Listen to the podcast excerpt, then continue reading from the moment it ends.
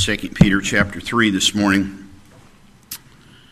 And we're going to, uh, Lord willing, uh, and I think we can accomplish it, that uh, we're going to try and finish this book of 2 uh, Peter today, which I was looking forward to doing this. So hopefully this will be the 12th and final message on 2 Peter, and uh, uh, should be able to go from there. Uh, I'm going to read uh, somewhat a lengthy passage, but it's not really that lengthy, so I'd ask you if, in honor of God's Word, you wouldn't mind standing. Uh, those of you who are able to do so and can do so comfortably, uh, please do that. Dear friends, this is already the second letter I am writing to you, in both of which I'm attempting to stir up your sincere mind by a reminder to remember the words proclaimed beforehand by the holy prophets and the commandment of the Lord and Savior through your apostles.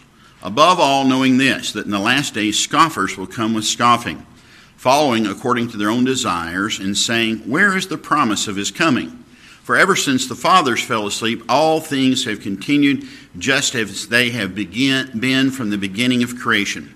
For when they maintain this, it escapes their notice that the heavens existed long ago, and the earth held together out of water, and through water by the word of God, by means of which the world that existed at that time was destroyed by being inundated with water. But by the same word, the present heavens and earth are reserved for fire, being kept for the day of judgment and the destruction of ungodly people. Now, dear friends, do not let this one thing escape your notice that one day with the Lord is like a thousand years, and a thousand years is like one day. The Lord is not delaying the promise, as some consider slowness, but is being patient toward you, because he does not want any to perish, but all to come to repentance. But the day of the Lord will come like a thief, in which the heavens will disappear with a rushing noise, and the celestial bodies will be destroyed by being burned up, and the earth and the deeds done on it will be disclosed. Because all these things are being destroyed in this way, what sort of people must you be in holy behavior and godliness while waiting for and hastening the coming of the day of God? Because of which the heavens will be destroyed by being burned up, and the celestial bodies will melt as they are consumed by heat. But according to his promise, we are waiting for new heavens and a new earth in which righteousness resides. Therefore, dear friends, because you are waiting for these things, make every effort to be found at peace, spotless and unblemished in Him. And regard the patience of our Lord as salvation, just as also our dear brother Paul wrote to you, according to the wisdom that was given to him, as he does also in all his letters, speaking them about these things, in which there are some things hard to understand, which the ignorant and unstable distort to their own destruction as they also do the rest of scriptures. We're going to read a little later the last few verses of chapter 3 as well. Let's go, Lord, in order of prayer. Father, uh, we thank you for bringing us here and giving us the grace to get through another week and handle the uh, challenges that life has thrown at us. And Lord, uh, we know that we all have a little bit of spiritual um, attention deficit disorder where we are distracted by many things going on in our lives, and sometimes it's hard to focus on you. So we ask right now that you would rebuke and bind the spirits of distraction that the enemy would send to us, that you'd focus our attention on your word. And that, Father, you would use a vessel that's not worthy of honor to pour out your word that is so very worthy of honor. Father, for Give us of our sins and our imperfections, our constant yielding to iniquity and still more iniquity. Lord, cleanse our hearts and our minds and focus our attention. Thank you for this family of God that you brought together today to be here, and for those who are also worshiping online with us because of their inability to be here.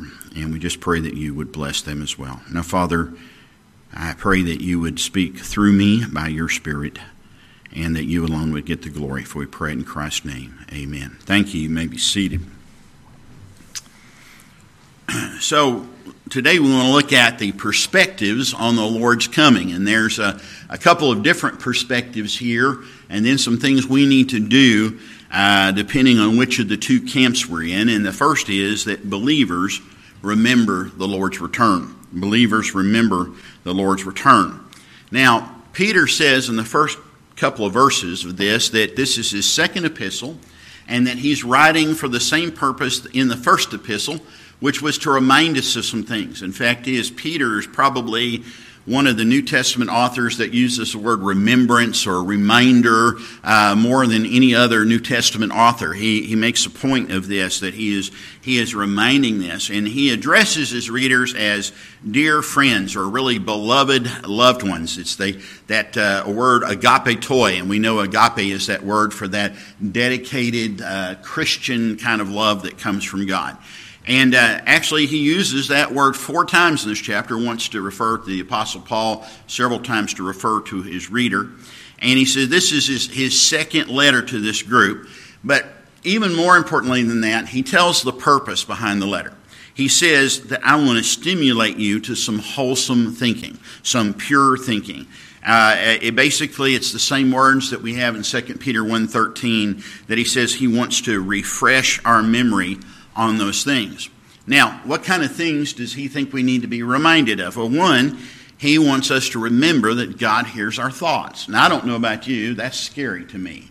Uh, sometimes my thoughts aren't very Christian. Sometimes my thoughts are pretty depressing, or my thoughts give evidence of a lack of faith in God or a lack of vision for the future. But, but, but the phrase that he used here, eilikrine dianoian, means wholesome thinking. It could also be rendered to have a sincere mind or to have a pure disposition. Now, it's interesting that the Latin word for sincere uh, is two words, sine cera, which means without wax.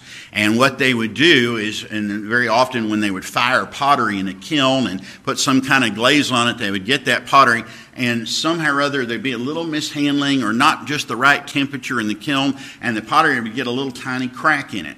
And so what they would do is they would take some wax and they would put it in the crack of the pottery because then when you're looking at it, it all looks pretty and shiny and it all looks the same.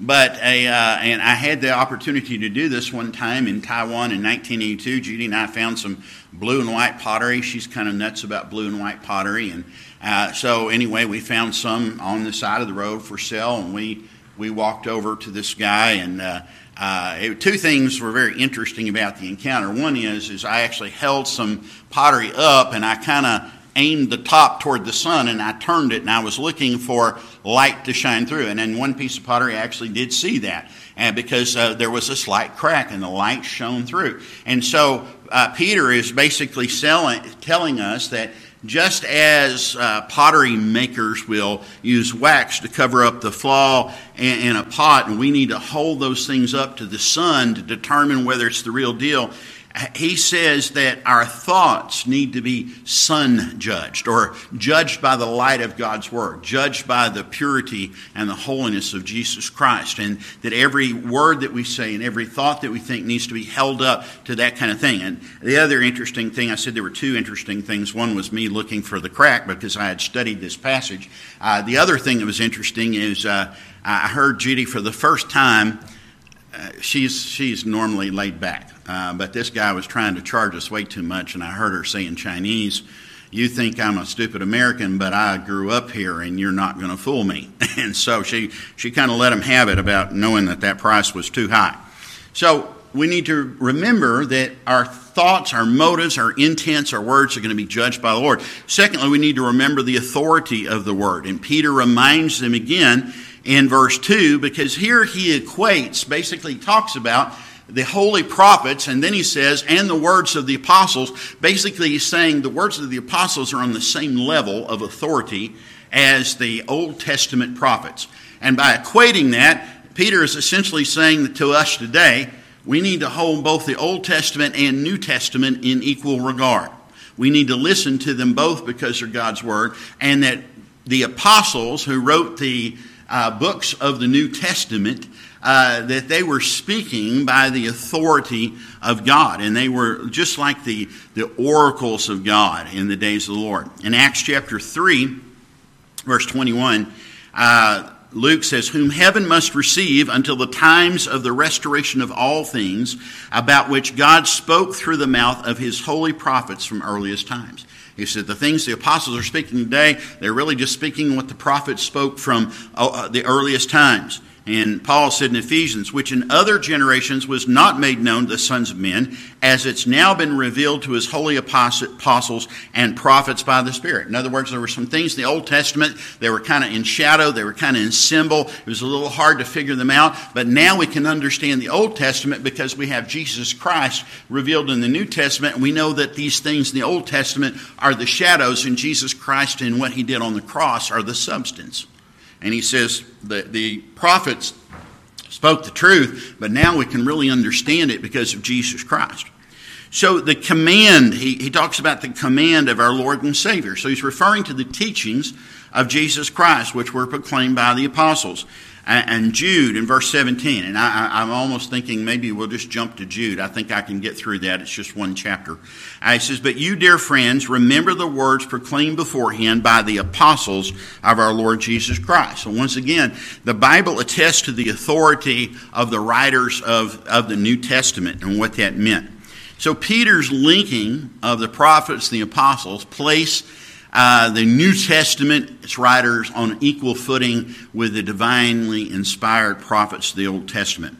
Paul says in Ephesians 2:20, built on the foundations of the apostles and prophets, Christ Jesus himself being the cornerstone. He says everything really is about Jesus. He's the cornerstone. Cornerstone was that thing everything had to line up with. Uh, they would make a, as perfect a cube as they could. They'd set it in, and they would make sure that that was a perfectly right, nine degree angle, that they have a perfect corner, and the rest of the building, all the wall had to line up with this, and this wall had to line up with that, and the cornerstones were particularly important if you wanted a building to be built right. And so everything that we think we know about Scripture, we have to see does it line up with Jesus? You know, the, the Bible should be the final rule of faith and practice for all Christians, but when you're interpreting the Bible, you need to make sure that it lines up with Jesus himself. That helps you understand whether or not the interpretation you've chosen is correct. So we need to recall the writings of both Testaments, and both the Old and New Testament tell us about the Lord's return, which is the subject of chapter 3. Now, by the way, there's only 17 people in the Bible listed as an apostle, and some of the ones maybe are not the ones you're thinking. Uh, for example, uh, we know that Jesus himself in the book of Hebrews is called an apostle. Uh, the, the, Greek word apostello simply meant one, uh, it means one sent. It's one that was sent from God uh, and it was commissioned by God. It was called by God, and obviously the Father sent the Son. Uh, we know that Barnabas was called an apostle. We know that the test in the New Testament for whether someone could be an apostle was what did he see the risen, resurrected Savior, Jesus Christ? And not only that, when they were picking someone to take Judas Iscariot's place, they said, Who's been with us since the time of, of John the Baptist and, and has now seen Jesus raised from the dead? And they narrowed it down to two, and they picked Matthias as one of those, so he's called an apostle. And there's a couple of others that you might not be familiar with. If I remember right, Andronicus is one of those. Uh, there's 17 people there. Now, if somebody goes around today claiming that they are apostles, and you'll hear this a lot, uh, there are uh, there's a popular TV preacher in the South Dallas area in the mid cities who refers to himself as as an apostle, and the Mormons believe that they have 12 apostles uh, in their church. But these are just, this is just heresy. It's not the Bible standard of an apostle, and one who claims that is just a false teacher. Now so believers remember the return of Christ, but here's the other perspective. Scoffers laugh at the return of Christ. And this is this is a big thing. You can kind of see this guy laughing and pointing his finger at you, making fun of you because you believe that Jesus is coming back and, and where's the promise coming? And, and I'm sad to say that a lot of these scoffers are in church today because a lot of Christians no longer believe in the imminent bodily return of the Lord Jesus Christ. I certainly do. That's what the Word teaches us, and I'm convinced that it's true because God has never let down on any of His promises. And when Jesus said that He was coming back again, I, that's good enough for me. But th- this is what scoffers do. They mock in this. And so Peter talks about this, and, and Peter believed that he was living in the last days. Now, was he wrong? And not, not depending on how you talk about the last days. The last days are simply the days between the time Christ went up back into heaven, he ascended into heaven, and the time we see him coming back. So Peter did live in the last days. You and I are living in the last days. Now, does that mean that Jesus is going to come today? Is he going to come tomorrow? The only thing I can say for sure is that if we all believe he's coming on a certain day, that will be the one day he's not coming.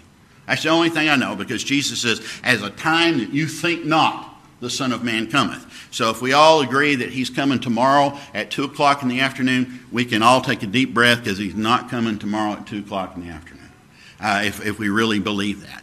Uh, but, but the last days, we're living in those days. Now, we're going to talk in a minute how in the world could Peter believe it's in the last days? And it's been 2,000 years, well, not quite 2,000, but it's been 1,900 and some odd changed years since Peter wrote these words, and we'll get to that in a minute. Now, Peter says that the most prominent negative reaction that those who are not believers, or those who have backslidden, or those who do not have a proper understanding of Scripture have toward the return of Christ is simply to mock it. And the words, first of all, he's saying this is the biggest thing that they do. He says, be scoffers. They mock at the return of Christ. And, and, he says they, they refuse to believe in a returning Savior and a coming judgment, and because of that, they live their lives to fulfill their own evil desires. Listen, if you don't think that Jesus is coming back and that there's going to be a day of judgment, why not do whatever you want to do? It's kind of like people that think that the boss is never going to catch them sleeping at work or playing the flight simulator when they're supposed to be productive or stealing uh, office supplies from the, uh, the cabinet in the, the copy room or anything like that. If they think that no one's ever going to hold them accountable, then they'll just kind of do what they want.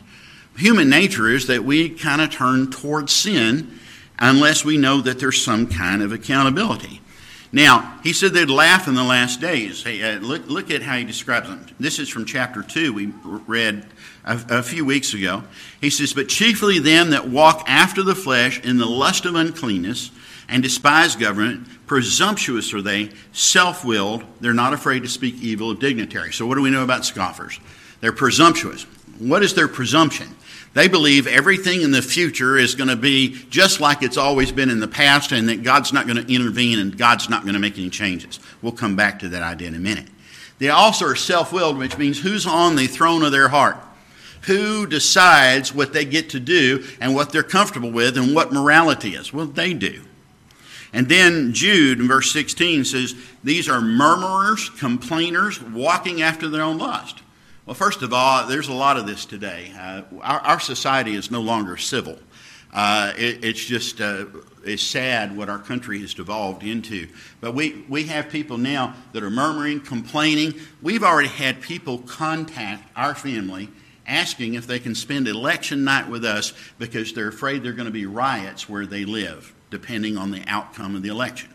Now, I'm glad people think the, the Rowland House is a safe house, and I don't know if uh, particularly why they think that, other than the fact I tend to be well armed. But uh, they, that's what they want to come and they want to be protected there.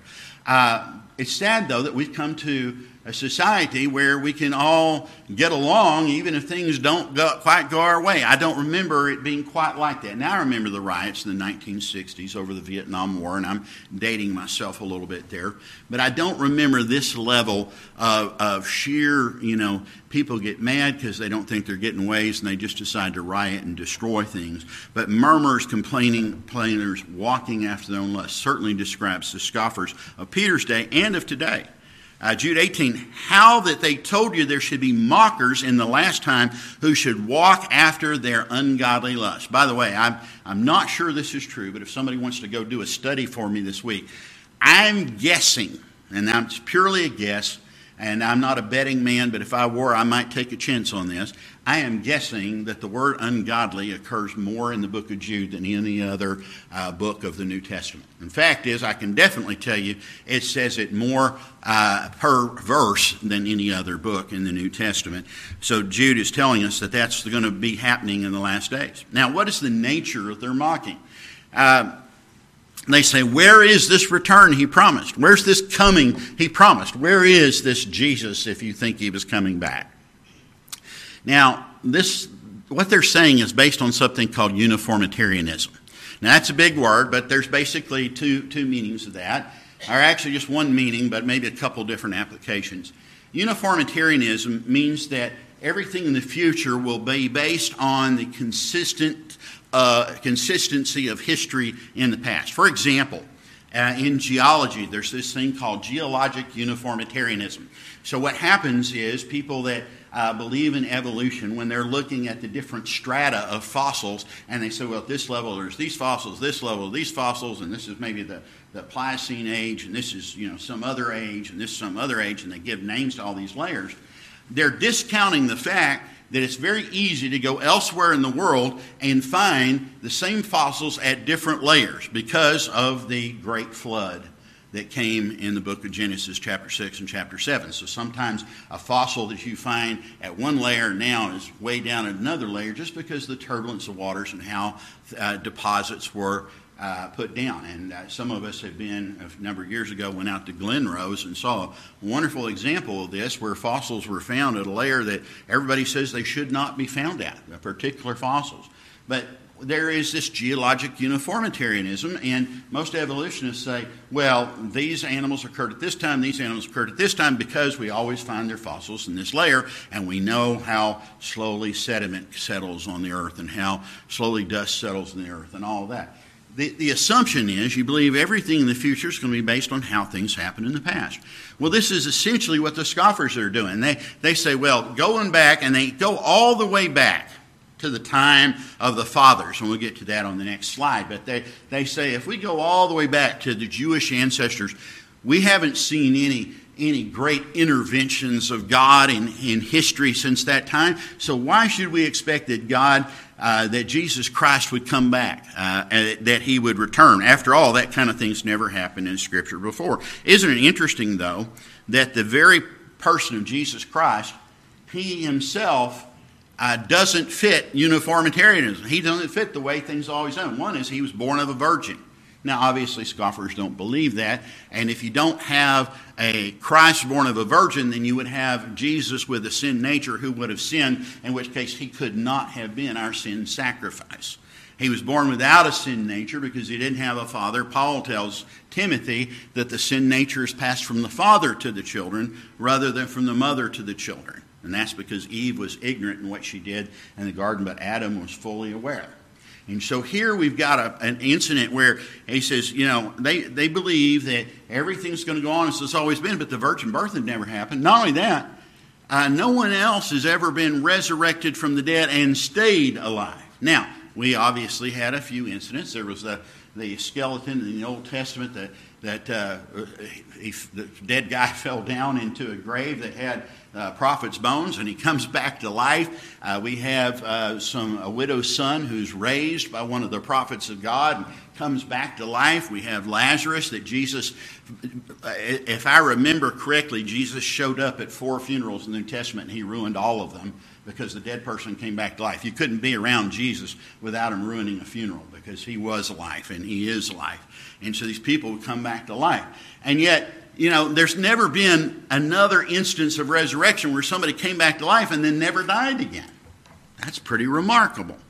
And so he dis- himself destroys this idea. He's already interrupted the natural order of the cosmos. Now, you're going to hear me use this word cosmos a few times. So let me just tell you that the Greek word cosmos really means the world of people. It's not really talking about the space and the planets and the star, which we usually think of when we use that word, but the Bible uses it in a more narrow sense. Now, John 14, listen to what Jesus says about what is going to happen, even though it's not uniform with everything that's gone before it. He says, Let not your heart be troubled. You believe in God, believe also in me. In my Father's house are many mansions. If it were not so, I would have told you. I go to prepare a place for you, and if I go and prepare a place for you, I will come again and receive you unto myself, that where I am, there you may be also. He's saying, I'm coming back. And when I come back, I'm going to take you to go live where I am. Now, that's a pretty great promise. That's pretty fantastic.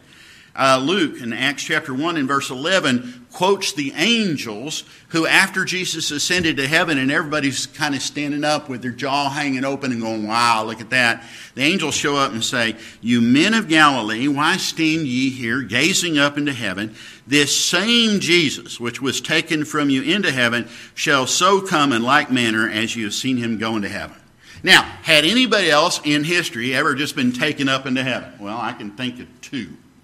I can think of Elijah who got on a fiery chariot, and, and, and uh, Elisha saw Elijah depart, and Elijah threw his mantle down, and Elisha got it, and he had prayed for a double portion of the Spirit of God that had fallen on Elijah. So, yes, someone was taken to heaven. But Elijah, uh, he does kind of, we think, make an appearance in, in uh, uh the Mount of Transfiguration uh, where Moses and Elijah appear to talk to Christ, but we haven't seen Elijah just come back. Uh, Enoch, uh, the Bible says that Enoch walked with God, and one day God says, Why don't you come up to heaven for a day? Enoch says, Okay. And when Enoch got up there, he found out it was day all the time, so he's never been back. He, he, he ascended and he never came back.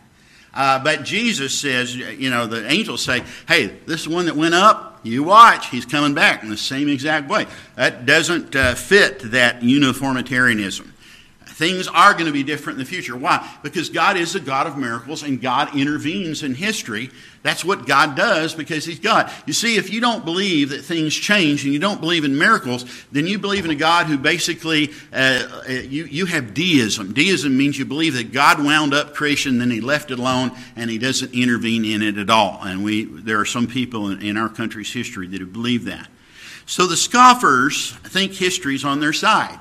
They, they ignore some history. It's interesting here that they, they, they say, you know, going back to the time of our fathers, that is, the, going back to the time of the Old Testament patriarchs. Hey, nothing, nothing big has happened since that time. There haven't been any huge uh, days of the Lord or days of judgment or second comings of a Messiah in that time, so why should it happen now? So Peter's going to remind them of their history. See, it's one thing to study history, but sometimes you need to go a little further back because if you go all the way back to Genesis 6, something happened that had never happened before and has never happened since that time. What was that? The Great Flood. This is when God decided to judge the world by water. So Peter reminds them of a few things. First of all, he goes all the way back to creation. That's just about as far back as you can go. And he says, Listen, on the second day of creation, God created the sky. But then on the third day of creation, God took the earth, which the Bible says was formless and without, uh, it didn't have form and it was empty, it was void. And it says there was only one thing on the earth there was water. Because it says the Spirit of God hovered over the face of the waters. In fact, is there is a, a Chinese word that the characters for that mean the Spirit hovering like a dove over the waters. It's one of the words used in, in uh, Chinese for uh, the Holy Spirit, and that's on our website if you want to go read more about it.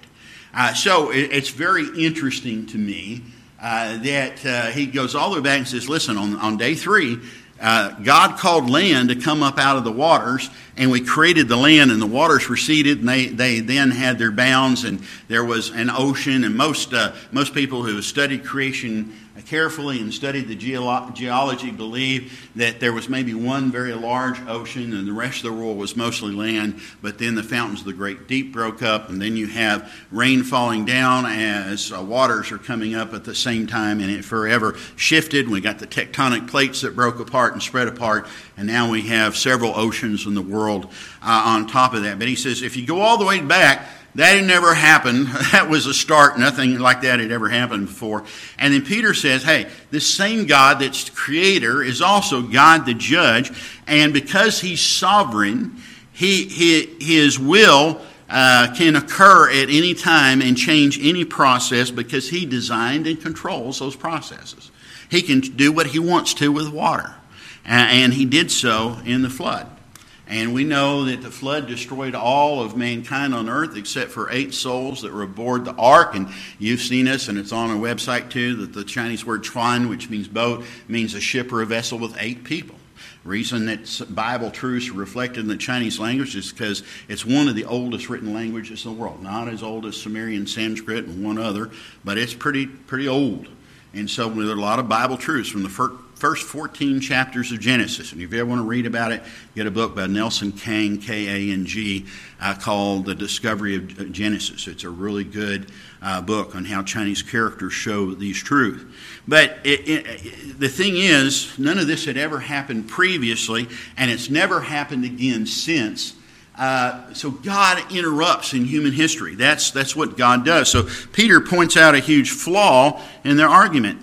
And then the scoffers choose to be deliberately ignorant. Now, let me, let me help you with the word ignorant. The word ignorant doesn't really mean to be stupid. That's something different. Stupid means that you're, you're lacking in intellectual capacity. The word ignorant means you've chosen to ignore truths, and because you ignore what's there, you are ignorant. In other words, we're, any of us are ignorant when we ignore truth, right? And to be ignorant means to ignore something that's true. Scoffers deliberately put aside the fact that the Old Testament prophesies the return of Christ, that there are pictures of the return of Christ in the Old Testament, that Jesus himself made this promise, and everything else Jesus has said is true, and that God has intervened in human history uh, with water in the past. And, and by the way, I don't know. We do know that God promised He'd never again destroy the whole world full of people with a flood.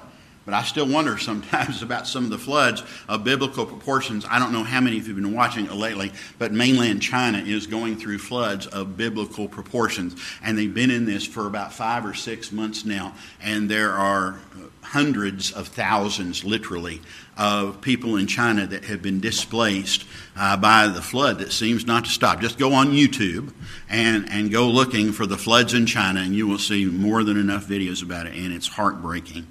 But Peter asserts the truth of the creation and the universal flood 1 peter 3.20 which sometime this is we had we covered 1 peter a number of months ago which sometime were disobedient when once the long suffering of god waited in the days of noah while the ark was preparing wherein few that is eight souls were saved by water in 2 Peter 2 5, he mentions it again. And God spared not the old world, but saved Noah, the eighth person, a preacher of righteousness, bringing in the flood upon the world of the ungodly. Now, notice, by the way, he says world, that's that Greek word cosmos again. So he means a world full of people, not just, he's not just trying to destroy the planet. The planet is still here, although uh, arguably changed, but it's a world of people.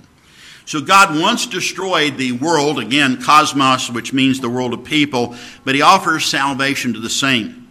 Verse 6, whereby the world that then was, being overflowed with water, perished. So, the, again, the planet wasn't destroyed, but people died in the great flood. And this, by the way, is consistent with how that Greek word is used in other places, most notably John 3:16 for God so loved the world and it doesn't mean the planet but it means the world of people that he gave his only begotten son that whosoever believeth in him should not perish but have everlasting life. So God loved the world. For God sent not his son into the world that there's that cosmos again to condemn the world cosmos but that the world cosmos through him might be saved. And so it's the world of people. Uh, John 1 9 talks about Jesus. That was the true light which lighteth every man that cometh into the world. Again, not the planet, but the world full of people that Jesus uh, offers salvation to. Now, Peter does introduce an idea that's unique to him in the New Testament, although there is one verse in Revelation that kind of hints at it. But Peter's the only writer of the New Testament that says when God destroys the world again, he's going to destroy it with fire. Paul doesn't tell us this. The gospel writers don't really say that. But, but he says the future destruction of the world is by fire. So in the past, the world was destroyed by a flood and the word of God. And next time that God destroys the world, it will be by fire in the word of God. So, right now, Earth is kind of on the layaway plan. We've been reserved unto a future day of judgment. It's reserved, it's stored up like a treasure for fire and for judgment. It's kept for judgment. Now, that's a sobering thought. That thought ought to cause each one of us to want to share Jesus with others because otherwise they're in a world that's being reserved for fire. And that's a frightening, frightening thought. By the way, uh, let's just look at, at a few of these phrases. Uh, verse 7 For by, by the same word, the present heavens and earth are reserved for fire, being kept for the day of judgment and destruction of ungodly people. Now, by the way, the word heavens here as is often used in the New Testament, refers to the atmosphere of the earth. It's not talking about the stars and, and the, the planetary bodies, although I think the final judgment might even encompass those. But he's talking about our atmosphere and our planet is being reserved for judgment. Verse 10 but the day of the Lord will come like a thief, in which the heavens will disappear with a rushing noise, and the celestial bodies will be destroyed by being burned up. And there he does mention celestial bodies. And the earth and the deeds done on it will be disclosed. Verse 12 While waiting for and hastening the coming of the day of God, because of which the heavens will be destroyed by being burned up, and the celestial bodies will melt as they're consumed by heat. Now, this is the only time you really find this concept in the New Testament, but it's not really a new idea because it is in the Old Testament. Isaiah 66, last, uh, last book, uh, last chapter of Isaiah. For look, Yahweh will come in fire, and his chariots like the storm wind, to give back his anger and wrath, and his rebuke in flames of fire. For Yahweh enters into judgment on all flesh with fire and his sword, and those slain by Yahweh shall be many. Three times in one verse mentions that the coming judgment of God is by fire. In Malachi, uh, for, for look, the day is about to come, burning like an oven and all the arrogant and every evildoer will be stubble. The coming day will consume them, says Yahweh of hosts. It will not leave behind for them root or branch. Says there's a fire coming. And interestingly enough, you remember the story uh, back in, I want to think it was 1940s, if I remember correct. But there was a young man, he's a shepherd, and one day he's just bored and he's picking up a rock and he's chunking it into some caves, and suddenly he hears something break and he goes in there and finds all these pots, and inside the pots there were old manuscripts, and this is where we get that place was called Qumran, and that's where we get the Dead Sea Scrolls. And most of these are writings that happened between the Old uh, and New Testaments, but there were ancient copies in there of the book of Isaiah that date back to 500 years before the birth of Christ, which is pretty significant because a lot of people have read what Isaiah says about the Savior and conclude that Isaiah must have been written after Jesus was born because otherwise it could not have been that precise. But we now know that was written at least 500 years before Jesus uh, entered the planet as a baby in Bethlehem. And so uh, those scrolls in, in the Dead Sea Scrolls often mention this idea of a coming judgment by fire. So uh, even some non, uh, uh, I start saying non biblical, maybe that's not the best word, but in some scripts that didn't make it into the Bible. Uh, there is also this idea because it was a common idea among Jews because of their understanding the Old Testament that God would one day judge by fire. Now, we keep hearing this phrase all throughout First and Second Peter over and over again about the day of the Lord, the day of the Lord. And what does that include? Well, if if if you're in, and everybody is welcome to your own interpretation of the end times, because uh, I, I, am not thinking that I have the the uh, the absolute correct thing. I'm willing to admit that I'm possibly wrong on the order of events, but as I understand it, there's going to be a tribulation. I think first there's going to be a rapture, and I'm, i happen to be a, a pre tribulationist rapture person, so I believe there's going to be a rapture. I believe there's going to be seven years of tribulation on the earth. I think there's going to be a thousand year reign of Jesus Christ on an earthly throne, and at the end of that time, there's going to be a great white throne judgment, and then the present heavens and earth are going to be destroyed, and at that time, God gives us a new heaven and a new earth. And so, at that great white throne judgment, at the end of the thousand years, where the demons are loosed from the pit one final time, and they, they basically point out who's the real believers and who are not, and, and then these things are thrown into the lake of fire. And I'll read you that verse in just a moment. Then, as Peter, this, this as Peter wrote, it's going to be their day of judgment and destruction, and as they're cast into the lake of fire, the heavens and the earth will be destroyed by fire, and God just intervened catastrophically before in the flood. He's going to do so again. So let's look at Revelation 20, verses 11 through 15. And I saw a great white throne, and one seated on it, from whose presence earth and heaven fled, and a place was not found for them. And I saw the dead, the great and small, standing before the throne, and the books were opened. And another book was opened, which is the book of life and the dead were judged by what was written in the books according to their deed. Now, there's several books here. There's a book of life. There's just uh, means that you were born. There's a uh, a book of, of, the Lamb where you were written in. you're written into that book when you're a child of Jesus Christ, or you're you're saved by Jesus Christ. And look, but look what it says here. And the sea gave up the dead who, who were in it. So what dead are in the sea? Those who died in the flood. Okay. Um, and, and then it says, and death and Hades gave up the dead which were in them. Hades is what we call hell. So death and hell gave up the dead which were in them, and each one was judged according to their deeds. And death and Hades, or death and hell, were thrown into the lake of fire. This is the second death, the lake of fire. And if anyone was not found written in the book of life, he was thrown into the lake of fire. So you know, you and I are never going to get into argument if you happen to say that people that don't have a relationship with Jesus Christ will spend eternity in hell. But if you hear me say it, I say they will spend eternity in the lake of fire because that's what these verses uh, uh, attest to. So, God guarantees Jesus' return when you know your guarantee is only as good as the company that gives it to you. I don't know if you've noticed that. I have bought stuff before, gotten a guarantee, and then later the company went out of business, and you're not going to find anybody to do the warranty work when the company's out of business. But because God's eternal, you don't ever have a problem with him going out of business. And so when he gives a guarantee or warranty for something, it's it's absolutely true.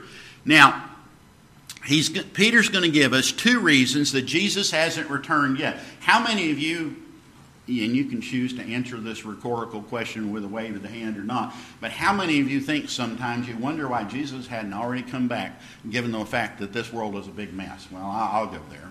I, I wonder sometimes. Why hadn't he already done it? Well, Peter's going to give us two reasons. And I'm kind of glad he did this because otherwise I'd be sitting around wondering that question for a long time. But the first thing he says is he says, you need to not forget what Psalm 90, verse 4 says. And here's what Psalm 90, verse 4 says. And Peter quotes these words exactly. For a thousand years in your eyes, talking to God, are like yesterday when it passes, or like a watch in the night. So Peter says, don't forget that with God, a thousand, uh, a thousand years is like one day to him.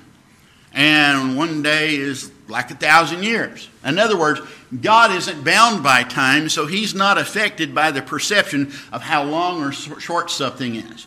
Um, I don't know, but if all of you go out here and stand in the parking lot after service and just uh, get out close to the road and see how far down the road you can see and how far up the road you can see. Now, I can promise you, you're not going to see very far up here because the road goes up and then it, it, it, it, goes down a little bit on the other side. You can't really see what's over the hill, but you can see a fair distance down here, uh, and you can see maybe to the overpass, maybe a little bit of the road on the other side, but that's about all you can see. But if I were to land a Bell helicopter out here in the parking lot and we were to get in that helicopter and go up 500 feet, you could now see a long ways over here, and you could see a very long ways over here. And if we go up to, to 20,000 feet in an aircraft, yeah, you can see the farmlands and those little quilt like patterns that are all over. And, and if you get a satellite in space, you can pretty well see an entire one half of the earth at one time. You see, the further up you go, the broader perspective you have.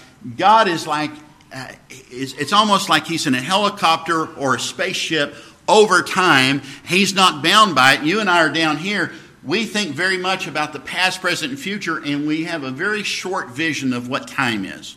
But we are finite, so we see time through a finite perspective. God is infinite, He sees time through an infinite perspective. So to us, a little bit of time is a long time. So I, I guess one of Judy's. Um, well, the pastor has a double first cousin, and one of his sons yesterday turned 50 years old. And I'm thinking about Theron Turner, and I'm thinking, oh, 50 years old, how did that happen? He was just a, he was just a young kid, it seems like yesterday. And, and that makes me feel really old that somebody that was just a, a young kid is 50. What's that say about me? Uh, to me, 50 years sounds like a long time. Uh, now, I don't think 50 is old anymore because I still feel pretty young, okay? In spite of the fact the pastor doesn't call me young because I don't have hair anymore. But anyway, I still feel young in spite of that. Uh, so, 50 years seems like a long time, but, but the thing is, we see time against time, but God sees time against the backdrop of eternity. And so for him, a thousand years is nothing. So one reason he hasn't returned yet is it seems like a short time to God. Okay, but then Peter gives us another reason. I really like this reason, and that is that God wants to see as many people as possible get saved. He is patient with us. How many of you are glad God's been patient with you? Now, I try to be patient with my kids, and I think because I've been married to my wife for 40 years, and she's a very patient and kind and loving person. She's she might just now be starting to rub off on me, which is probably why all the four children who are living at home still have their heads attached to their shoulders. Uh, so I'm glad that she is patient. It's rubbed off on me. But the reality is, uh, none of us are anywhere close to being as patient as God is. So here's what he says, verse 9. The Lord's not delaying the promises some consider slowness, but is being patient toward you because he does not want any to perish, but all to come to repentance. Thank God for that. He gave me time to repent. Thank God for that. God's time schedule is modified by his patience, and patience is one of his major attributes. I, some of you ha- are not yet parents. You'll find yourself doing the same thing. You will modify your schedule by your patience. For example, when you're the father of six daughters, and, and if you're ever in a house that has six girls and there's a limited number of bathrooms, you may notice that it's hard to get everybody ready to leave at a certain time. I like the IBM commercial says it's a little bit, bit like herding cats. Not the easiest thing to do. Uh, so uh, you have to sometimes just sit and say, I'm going to be patient. I'm going to be patient. And, and you leave. 10 minutes later, and you thought you were going to leave, or 15 minutes later, you thought you were going to leave, but it's okay. You're, you're trying to be patient and you're trying to be kind. God, his schedule's modified by his patience. He says, and listen to what Paul says in Romans 2. Or do you despise the wealth of his kindness and forbearance and patience, not knowing that the kindness of God leads you to repentance? Paul says, God's giving you time to repent and He's being good to you because He wants you to be attracted to Him so that you'll repent and you'll enter into a relationship with Him. So Peter describes this return for us, and it's kind of an interesting description. He, he basically says, we'll read those, well, I'm not going to read the verses again just for the sake of time because we've already read them. But this is where he says, The day of the Lord is going to come like a thief in the night. He says, There's going to be a rushing noise as the atmosphere is destroyed, that the elements of the earth are going to be loosed and they're going to melt with a fervent heat. And uh, basically, it's going to be a sudden and catastrophic end.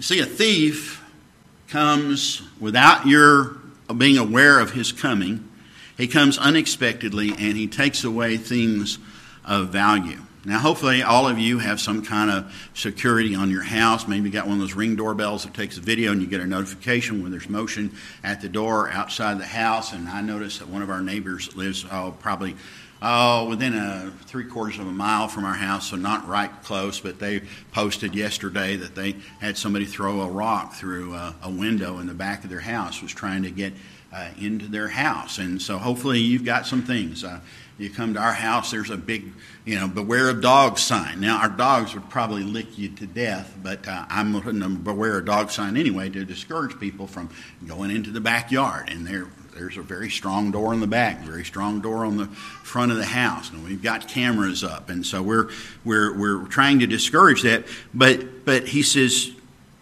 Jesus himself made the statement that Jesus is going to come like a thief in the night. Look what Jesus, uh, well, what Paul did. He says, For you yourselves well know that the day of the Lord is coming in the same way as a thief in the night.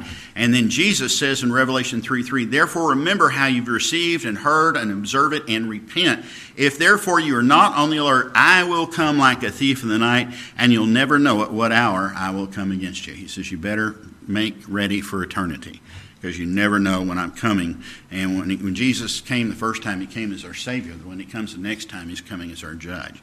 And there's an accompanying uh, catastrophe. There's a conflagration that everything is dealt with by fire. At the end of the millennium, the heavens, which is the earth's atmosphere, and the starry sky, not where God abides, not where uh, there's the streets of gold and all those things, that's eternal. But, but basically, the, the end of millennium, the heavens, the earth atmosphere, the starry sky, is going to disappear with a roar in, in some, and in some way, it's going to involve fire. And then it says the elements.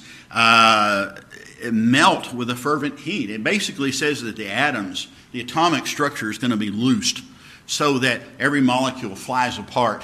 and basically, if you can imagine a, a nuclear explosion, but then every uh, ounce of material on the planet is part of that explosion. What a huge explosion it's going to be. It's going to melt with a fervent heat, which is why when we, you hear about the new heaven and the new earth, it's not a retread job. There won't be anything left of this world because God doesn't want one single thing that's ever been tainted by sin for us to spend eternity in. So He's making a new heaven and a new earth, and it should be awesome in every way. Matthew 24. Therefore, be on the alert, because you do not know what day your Lord is coming. But understand this that if the master of the house had known what watch of the night the thief was coming, he would have stayed awake and would not have let his house be broken into. For this reason, you also must be ready, because the Son of Man is coming at an hour that you do not think he will come. Which is why every time I hear somebody predict the time of Christ's uh, return, I think it's not me. Now, I don't know what made me think of this, and this may not be entirely germane but I think when I when I think of the words catastrophe, this is one of those things. When I was going to school at Texas A&M University as an engineering student a lot of years ago, one of the things that uh, was a tradition, it was a tradition for 90 years, 90 years, up until 1999, which was the last year. So from 1909 to 1999, there was a tradition that before uh, Texas A&M would play uh, T. Sippers University, which was what Aggies refer to as that little orange school down in Austin that none of us care for. Okay, so before we played TU, that's UT for those of you in Rio Linda, but uh, when, when we played them, we would get together, and it was always around close to Thanksgiving week. We would uh, build this bonfire, and that's that. You see the bonfire stack on the left, and this is a lot of wood. You can't really tell if you look very at the bottom right hand corner of uh, that picture, there's some little tiny people down there. This is a bunch of wood. And they would go out and they'd find dead timber and they would bring it in and they would stand the log straight up on the end. They would bundle cables around it. They would tie supports on it. And then they put another uh, stack on top of that, another stack on top of that, another stack on top of that. And then they soaked this thing with 10,000 gallons. This is why there's so much wood there 10,000 gallons of contaminated jet fuel. Wasn't good jet fuel, stuff that couldn't be used, but basically kerosene. 10,000 gallons of contaminated kerosene. And then right on top, and you can't see it in this picture, but you see that single, that single stick in the very top, on top of that set an outhouse and uh, they would put some picture of uh, maybe the UT logo or a picture of Bevo, who is the Longhorn at the University of Texas, or something like that on top of it. I do remember one year, for some reason, they, they put LSU up there because I guess that year we weren't playing UT at that time. Uh, but they put this outhouse, and the idea was, and this was this was uh, kind of a weird thing. They would start this thing on fire, and if the outhouse stayed up till after midnight, supposedly Texas A&M was, was going to win the game because they had engineered such a great fire, but they engineered the outhouse so that uh, it would stay up until after midnight. And if it fell before midnight, the engineers at A&M considered it a failure, and it meant the football team was going to lose the next day. Kind of an interesting tradition. The year that I was there, I remember that uh, we had hostages, American hostages, in Iran. And so uh, the outside looked like the normal outhouse. And after the fire had been burning for a few minutes, uh, some engineers made this incredibly uh, clever idea. The outer walls of the outhouse blew off, and there were four inner walls. And on all four walls of the outhouse was a picture of the Ayatollah Khomeini with the words "Burn, baby, burn" painted over it, because that was the American sentiment toward the Ayatollah who had been keeping our American uh, hostages captive for uh, like two years at that point. And, and so uh, it's kind of an interesting tradition. And there was another tradition associated with this fire. Guys in the Corps, and I mean by this the Reserve Officers Training Corps or ROTC, or in other words, uh, uh, they were wearing military uniforms, and after college they were going to be graduate as second lieutenants, and they'd go into the Air Force or the Army or the Navy, depending on which uh, group you were in. And uh, but very often the freshmen and uh, the freshman guys in ROTC they had to have their heads shaved. And they had a lot of other things to do. So they looked like brand new military recruits. Didn't have a lot of hair on it, but they would they would be challenged to see if they could go up and light a cigar off the fire. And so they would run up to it and, light, and try to light a cigar off the fire, come back usually with no eyebrows left because your eyebrows would just melt away at that point. That was kind of another stupid tradition. But at any rate, this was kind of a thing. Well, something happened in 1999. As you see in that upper right picture, they were building the bonfire and getting ready for it to burn. And uh, while they were preparing for it, uh, the, the logs started to lean, and then they totally collapsed. It killed 11 students, it killed one former student, and it injured 27 other people. So, in, in spite of the fact that this had been a 90 year tradition, the university banned uh, bonfires forever.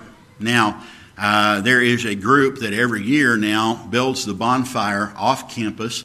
It's not a school event. It's not sponsored by the school, hosted by the school. It's not on the school property.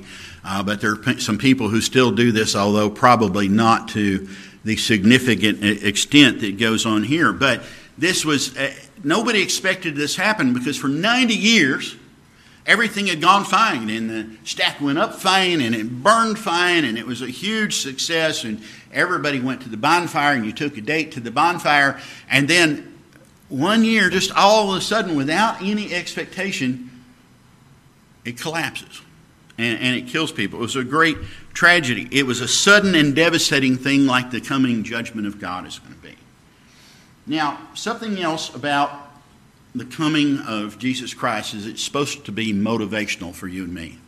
It should make us want to do stuff. Peter believes that the fact that Jesus is returning should motivate us to holy living. In fact, is he asks a question: What kind of people ought you to be?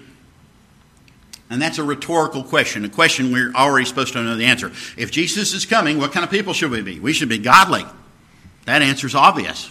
We should be godly. We should be at peace. We should be seeking to glorify the Lord. But just in case there was some knucklehead out in the audience that didn't know the answer to that question, he tells us you ought to live holy and godly lives.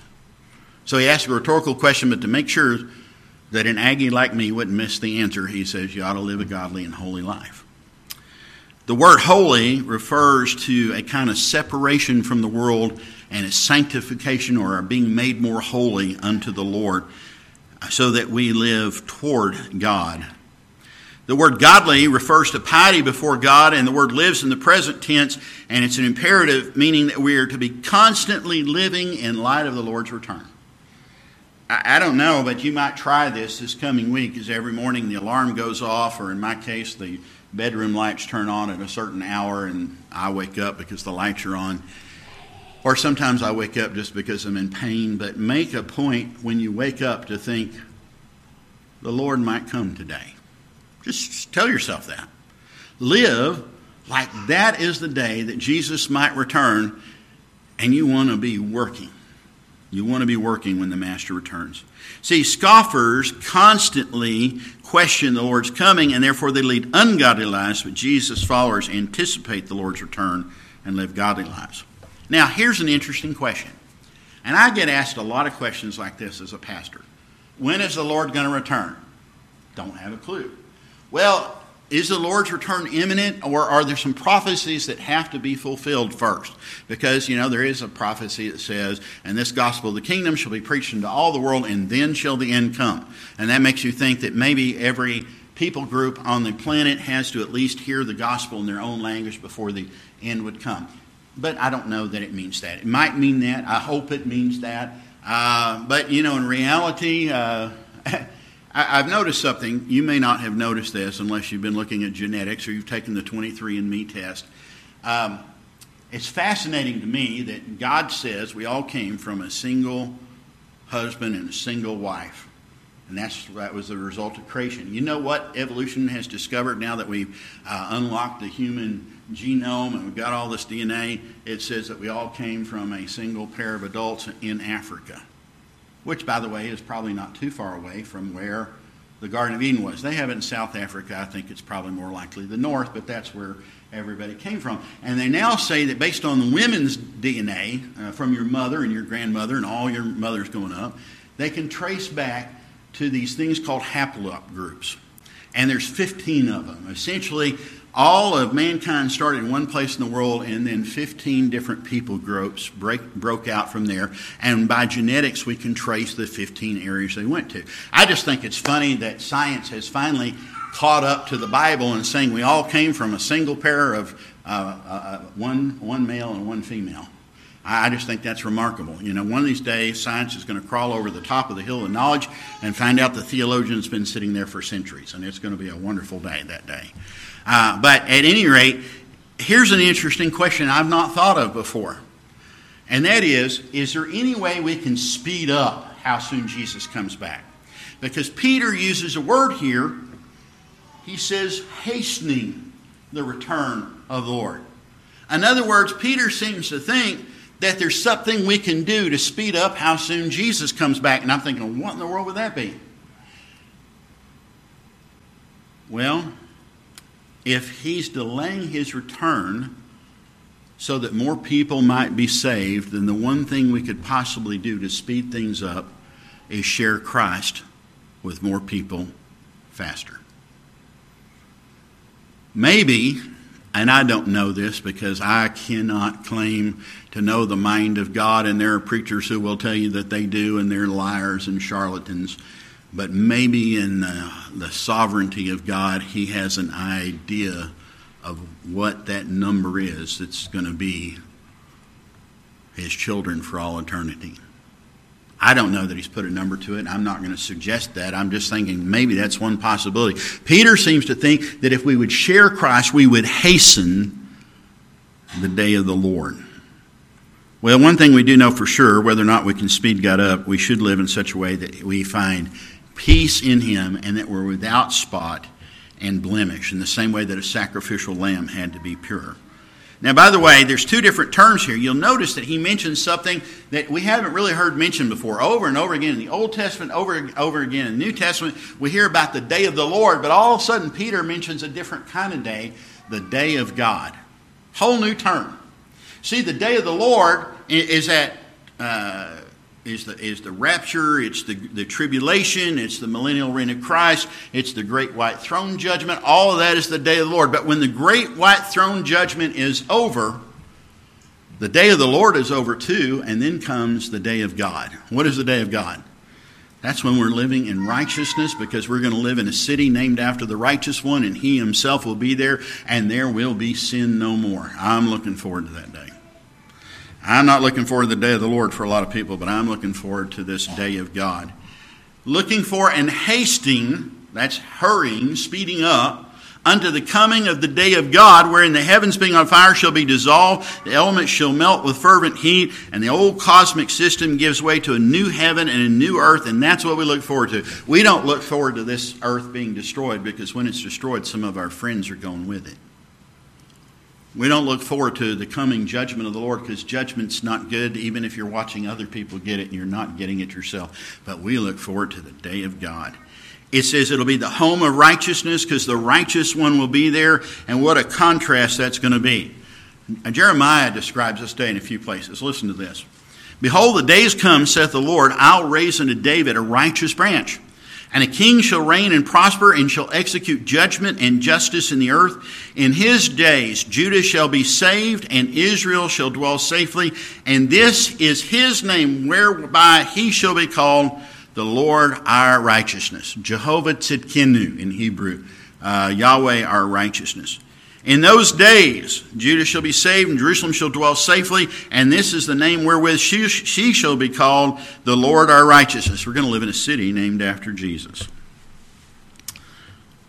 Jonathan Bunyan would have agreed with this next point, and that is that behavior is changed by Jesus' return. Look what he says in verse 14. Behold, the days come, says the Lord, I'll perform that good thing which I performed in the house of Israel and unto the house of Judah. In those days, at that time, I'll call a branch of righteousness to grow up unto David, that's Jesus Christ, and he shall execute judgment and righteousness in the land. In those days, Judah shall be saved, Jerusalem shall dwell safely, and this is the name be called the Lord our righteousness. So Peter quotes Jeremiah uh, essentially. See, our behavior is linked to what we expect about the Lord's return.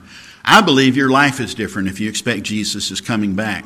I believe that Jesus has to be really real to you for you to believe that he's coming back. So I want to be holy and godly. I want to make every effort to maintain a good reputation before God and men to be blameless. Now, by the way, when, when the Bible uses this word blameless, it doesn't mean that we will just quit sinning. How many of you think that you are capable of never sinning again? I'm putting my hands in my pocket because I don't even want to raise my hand to show you how to do it. Uh, what does it mean? It means that when I sin, I have a heart that very quickly seeks to confess my sin and ask God to cleanse me of all unrighteousness. 1 John 1 9, that if you confess your sins, God is faithful and just to forgive you your sins and to cleanse you of all unrighteousness. Peter said back in chapter 1 and verse 4, whereby are given unto us exceeding great and precious promises, that you might be partakers of the divine nature, having escaped the corruption that's in the world through lust. To be blameless simply means that we stay forgiven. Peter's coming to the close, the last three verses of the epistle, and he reminds us one more time of the patience of God. You see, the Lord's patience is because he wants people to be saved. He's not procrastinating on when to bring Christ back, but he's giving us longer time to repent and lead others to repentance. I don't know if there's anybody here today, you've never repented, you've never asked Jesus to forgive you of your sins, you've never uh, received Christ as your Lord and Savior. You're here today because God's been very, very patient with you, but He's waiting. He's waiting for you to receive Jesus as a Savior. The Lord's patience should lead us to repentance, and that's what Paul said in Romans 2 4 that we read earlier. So, and by the way, here's one more thing. I just noticed this this morning. I thought I got to add a slide. Don't hold on to your grudges. How many of you ever had somebody do something or, or say something that hurt you on a personal level very deeply and it was hard to let go of? I know I have. Anybody else? Good. I'm, Dennis and I are the only two here that that's ever happened to. All right. Well, maybe two and a half. I saw another hand just flip up just for a moment. The Bible tells us in Galatians that 14 years after the Apostle Paul spent three years in the desert with Jesus Christ, seeing him as one born out of due time, he spent three years by himself going to seminary every day with nobody but Jesus. Then he tells us in Galatians chapter 2, he says, In 14 years after, I went up again to Jerusalem with Barnabas and took Titus with me also. And one of the things that happened while he was on his travels is he, uh, he came across the Apostle Peter. And uh, the Peter, Peter was, uh, you, you, remember that vision Peter had that these, these animals dropped down in a cloth and some of them, they were unclean animals and Peter's turning away from them in his dream and, and then God tells him, don't call, don't call that thing unclean that I have made clean. And basically, he was telling Peter, hey, you need to know that Gentiles are part of the gospel too. And so Peter was changed by that experience. So Peter would then hang around with the Gentiles, and I think he probably ate with the Gentiles, and he probably ate some things that weren't Jewish, that weren't kosher. But then, when a group from the church of Jerusalem came down to see him, he immediately changed his behavior. He wouldn't sit with the Gentiles anymore. He wouldn't eat their food anymore. He was trying to put on a good Jewish show for the Jewish brethren from the church of Jerusalem so that they wouldn't criticize him. And Paul sees this behavior and he goes to Peter and basically says, Peter, you're a hypocrite. You changed your behavior just because of this. You're being a hypocrite. And, and Paul says in Galatians chapter 2 I, that I withstood him to the face. Now, I don't know about you. People giving me criticism is hard to take. As I've gotten older, I've tried to be more gracious about it and I've tried to take it better. And sometimes I have somebody says, you know, Brother Robert, or sometimes it's Dad, can I share something I see that I need to talk to you about? And I'll take a deep breath you know, almost any time somebody says, we need to talk, well, that's bad news. You know, you, you, you, suck up your gut and think, oh, now here comes another punch. Uh, what's happening? It's not easy to take criticism. Peter got criticized by the Apostle Paul, and he, Paul did it publicly. Well, that's the worst kind. You know, at least if you criticize me, have the have the courtesy to take me aside and do it privately. But because Peter's sin was of hypocrisy was public, Paul made his rebuke public, and it was appropriate in doing so. You have public rebuke for public sin. But I want you to notice what Peter calls him in chapter 3 and verse 15 Paul, our dear brother, our beloved brother. Peter's not holding any grudges. In fact, I think if you were to ask Peter at this point, Peter is thankful for Paul calling him out for his own hypocrisy. And that that calling out did not sever the love and respect they had for one another. Uh, here, here's that passage, Galatians chapter 2. When Cephas, that is Peter, came to Antioch, I opposed him to his face because he was condemned. For before certain people came from James, he used to eat with the Gentiles. But when they came, he withdrew and separated himself because he was afraid of those who were of the circumcision. And the rest of the Jews also joined in this hypocrisy with him so that even Barnabas was carried away with them in their hypocrisy. In other words, Peter had a bad influence. He caused even Barnabas, who was one of the apostles to the Gentiles, to stay away from the Gentiles. So Paul calls him out for his behavior. Then I think he gives us an instruction to handle God's word carefully. Now, here's a kind of a weird ending to a book. Peter says, Hey, Paul wrote all these same things to you. Uh, and Paul wrote with wisdom. But then Peter does something I, I find a little surprising. He says, By the way, some of Paul's stuff is a little hard to understand, it's a little obscure. It's, it's, it's a little maybe ambiguous. It's, it's difficult to understand. He says, I know that not everything Paul has written is easy to understand. Now think of this. Paul often talked about the mysteries of the gospel. How just as a husband and wife getting married is a mystery, us entering into the gospel is a mystery, and marriage is just a reflection of the mystery of how the bride of Christ is married to the Savior. And that's a mystery. Paul called a lot of things a mystery. And I tell you what, when somebody keeps telling you something's a mystery, it's kind of mysterious after a while, isn't it? That's a problem. And Peter says, hey, you know, some of what Paul said was just hard to understand. But Peter says, look, I'm an unlearned man. I was a fisherman. You know what I'm going to do?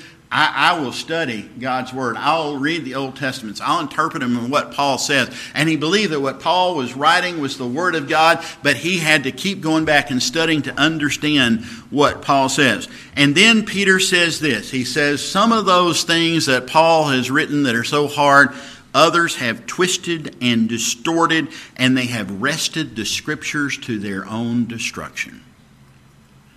And then here's what Peter says See, if you're unstable, you'll pervert the Word of God when you read something hard in Paul's writings or in the book of Hebrews. But guess what? Unstable, perverse people do that with the entire Word of God. So be careful how you handle dynamite. Here he is, as he does also in all his letters, speaking them about these things, in which there are some things hard to understand, which the ignorant and unstable distort, distort to their own destruction, as they do the Scriptures. The Word of God's powerful like dynamite, and just as dynamite does bad things when it goes off, well, so mishandling the Word of God can do bad things. Finally, Peter says goodbye at the very end of his epistle and basically says this here's how he ends the whole book. Guys, you already know the truth. I've told you the truth. I taught it to you. I've reminded you of it. I've written you two epistles reminding you of it again. You know the truth. Therefore, you're to be aware, and it's an imperative verb. You need to be constantly aware so that you're not led away by the air of wicked people who sound scholarly. Wicked people who who, in their intelligence and their arrogance, promise you freedom but can't really offer it to you because they just have intellectual stuff going on, but they don't really have, are not really pointing you to Jesus Christ. And instead, do this grow, and present tense imperative in, in Greek, constantly be growing in grace and the knowledge of the Lord. And by the way, how do you grow in grace? Grace is the desire and the ability to do God's will. That's the best definition of it. Now you'll hear old time preachers, and I've done this too. Grace, G R A C E, God's riches at Christ's expense. Perfectly fine definition. But what is grace really? If you look at how it's used in the New Testament, grace is the desire to do God's will and the power to do God's will. It makes me want to do what Jesus wants me to do, and it enables me to do what Jesus wants me to do because His Spirit is working through my heart by grace But how do we get more grace? I don't know about you. I want more grace. You have to couple it with the knowledge of the Lord. What's the best way to get the knowledge of the Lord? Is to read this book right here. Every day we need to be in the Bible. You should read the Bible more than you read any other book. You should read the Bible more than you listen to the news media. You should read the Bible as your number one source of faith and practice. And believers who struggle, believers who struggle, what are they doing? Well, they're not spending time in the Word. That's one thing. But believers who are growing in grace are deepening their relationship with Jesus Christ. Last slide. Here's the question for you Where are you in your spiritual walk? Are you spending more time reading the Word of God than you are other things? Are you growing in grace and in the knowledge of our Lord? And if not, as Dennis comes to lead us in a song, I wonder if you would commit yourself to spending more time in God's Word and asking God to grow in a knowledge of Jesus Christ so that you grow in grace. Brother Dennis, come, and I believe Dennis is going to lead us in song number 360.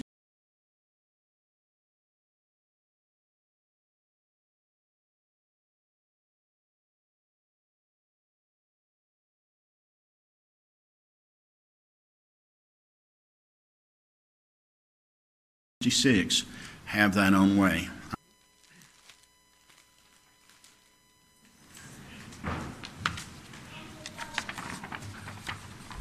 Guys, I'm not a public speaker, but um, today we're celebrating Pastors Appreciation Day 2020. What a year it's been. Every year we take some time during the month of October to give honor where honor is due and honoring our pastors. God has truly blessed us with two pastors and their wives who have hearts to minister to those of us who are part of this church body. We've all had some decisions to make during these past months that impact our families and even at times employees and people we work with daily. At the beginning of this year, not one of us looked over the horizon of 2020 and predicted such difficult times for our world, nation, churches, or families. Yet we have taken it one day at a time, trusting God will help us to make decisions that will be correct. I highly doubt our pastors ever took Pandemic 101 as a course in seminary. As we take the time today to reflect on this year and what it has meant to us as individuals, let us reflect, reflect on our pastors as well. We never imagined our church service would look like a large Brady Bunch intro. Let us say thank you for your effortless Sunday morning WebEx meetings, for taking the time, Pastor Thornton, in learning how to navigate calls, and for Pastor Robert tirelessly setting them up for us to continue to reach each other. While I'm sure you never expected our church service to look like they have this year, you both took it in stride. Now, to the ladies who have stood beside you from day one, we know there is not a day that goes by that you are not praying and pouring into our pastors. Your encouragement to them has spilled out to us as the body. We know you as well are vital to the church. So, on behalf of the church here, we want to say thank you.